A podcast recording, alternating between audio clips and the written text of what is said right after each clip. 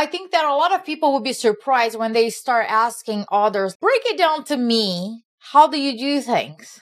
And then you're going to find out that there's a waste of time, resources, and capital happening.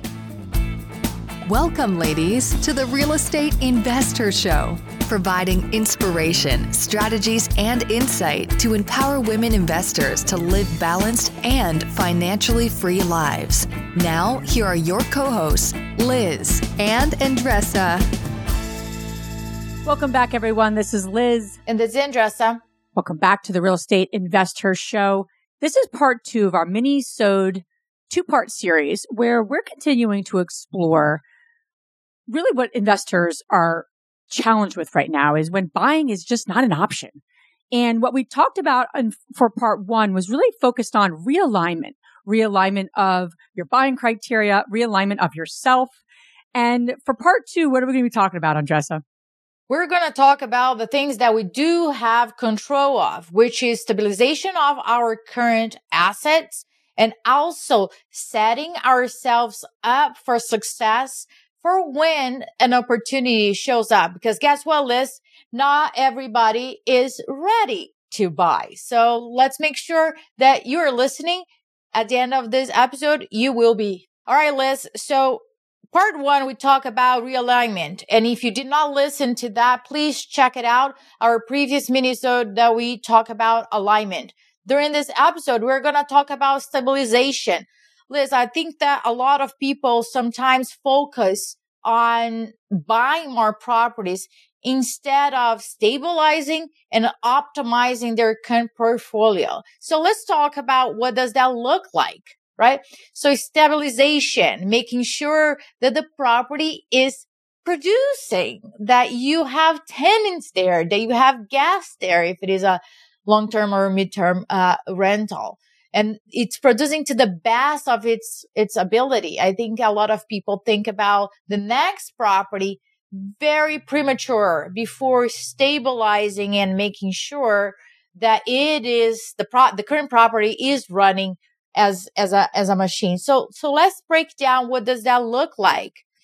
To me, stabilization it's how can I increase cash flow and decrease expenses. Liz, I know that you had a recent call with your insurance company. Yeah. And you're negotiating a, a lot of things, yeah. right? And same thing with, with, with me when I'm looking at I saved $500 on Chess. I'm very happy about that. You're happy about that, right? so when we were thinking about stabilization, we were thinking about what are ways that I can increase my cash flow? When was the last time that I increased rent? Am I changing, charging late fee? Do I have all the secure deposits that match the current rent? You'll be surprised. A lot of people don't increase that, right? What are different fees that I'm paying right now that I can renegotiate? Verizon or whatever carrier you have, the Wi-Fi, the alarm company, uh, your utilities. There's so many fees. When was the last time that you looked through it? That you're looking through your property and management fees. What, like really go through a freaking audit about every single thing and making sure that, okay, if I add a laundromat over there, is that a good investment? If I rent the laundromat, is that a good investment or not? How can I increase that?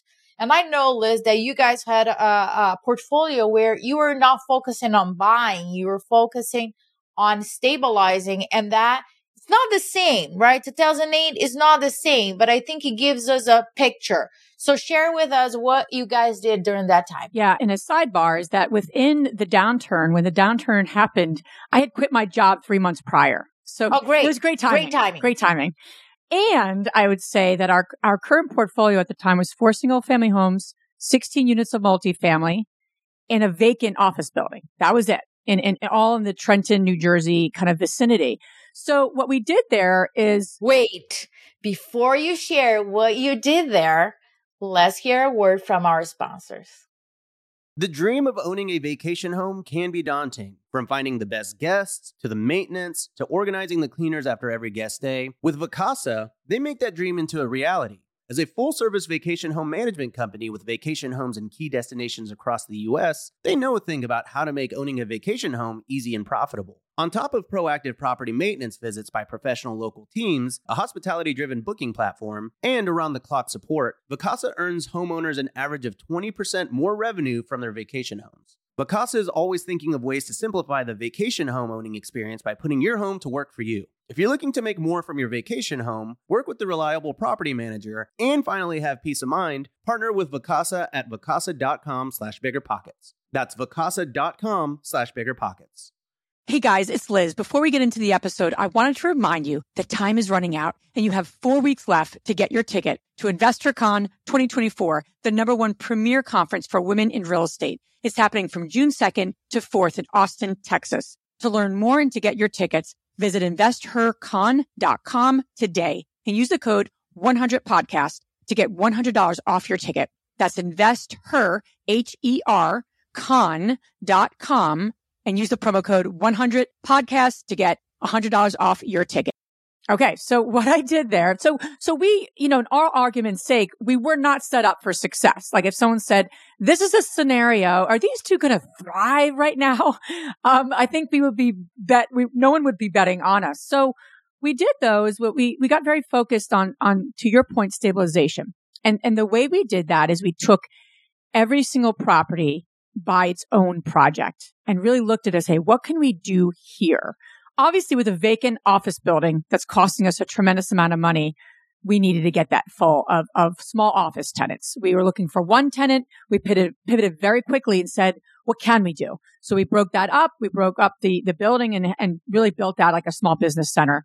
And, and one by one had tenants come into the building and start to stabilize that asset. Okay. So put, put that on the side. Well, our four, four single family homes, ironically, were meant to be flipped. Then the downturn happened. So we couldn't flip them, obviously, right?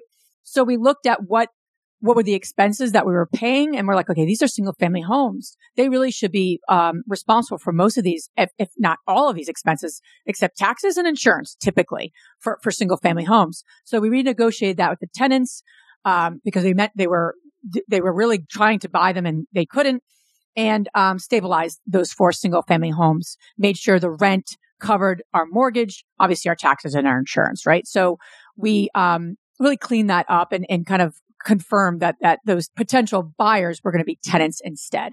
So that's what the single family home piece. For the 16 units we had in uh, outside of Trenton, what was interesting there, the biggest thing that we did was we really tightened up our property management uh, systems and processes. Now, Andressa, you know that Matt and I, it's not like our core genius is to be super system oriented. But you know, when the, when the, when the shit hits the fan, you do what you can to tighten things up and get really efficient. Cause we were, we needed to, right? We had to. What did you do specifically? Specifically, though? I was going to say, I know you're, she's like, right. I want to You want to know the specifics. Here's what, give me. Here's what you can do when you are managing property. There's a lot of wasted time and energy from a maintenance perspective. These assets were probably B minus, C plus properties. They always needed things, 16 units it, it, every day. And so what we had is our, our handyman would be going out to, you know, that unit. Then, then he'd be going to the office building and he'd be going back and forth like every, like, and it was not consistent. It was not efficient. So we set up like a plan. Okay. You're going to go to the Concords and hit all the work orders Monday, Wednesday, Friday. Tuesday and Thursday, and that wasn't all day. It wasn't like a full time gig, but Tuesday, Thursday were the other assets. If the single families needed something or, or the, um, you know, the office building needed something. And this wasn't even that far, but just that efficiency of time and energy really reduced our expense paying a handyman. And so that's the biggest thing is what can you do? What do you have control over? Um, and that's what we did. And that made a big difference. We were able to save time and money because he'd charge us for that time that he's like going between the properties because technically he's on the clock with us. So that's one quick thing that you can do. You know, I think that a lot of people will be surprised when they start asking others, like, break it down to me. How do you do things? And then you're going to find out that there's a waste of time, resources, and capital happening. So the way that I see it, I see it like a hose with a lot of hose on it you might you will see it when it's a big hole right but you know those tiny little holes can you imagine like those little like going several times, that is where your money is going to the ground. If you're not having, uh, uh, taking a look at your, your bills, your softwares, everything that's going on and really like, let me take a, do an audit. I'm not asking you to do this every month, but every six months or once in a year, really looked at how things are. So you're stabilizing and optimizing your current portfolio. Now let's talk about how can you set yourself up for success moving forward when the right quote unquote property comes because not a lot of people are ready to to buy and I'll share a couple of things that I have in mind, right? When you are thinking about lenders, do you have three in your back pocket? When you're thinking about strategies, what are the options that you have? When I say three, it's like this rule of three that we always talk about. There's always three options in my head to resolve a problem. There's always three options for me to to get out of this deal. There's always three options as an exit strategy. There's always three options that I can run the numbers if I should do long term, short term, or mid term rental. There's always three. If you train your brain to thinking threes, you're going to be really prepared for when things happen. So Liz, what do you have on your end in order to share here with people? Absolutely. And when it comes to preparing for acquisition, you know, so many people just are, they're on the sidelines. They're just, they're not doing what they need to be doing now so they can get ready for the next season. And so, to your point, do you have three sources of finding properties? I, I firmly believe distressed properties will increase uh, you know, there's no question as as as the economy shifts. There's there's no question. So the question so the question for you, if you're listening, how do you get in front of the right the right people and processes to source yourself more opportunities? Can I make a comment on that? Because I think that a lot of people are hunting for properties instead of attracting properties. Okay, how can you create a system, an ecosystem where you are attracting people? Do you have a website? Do you have a form there where can people plug in?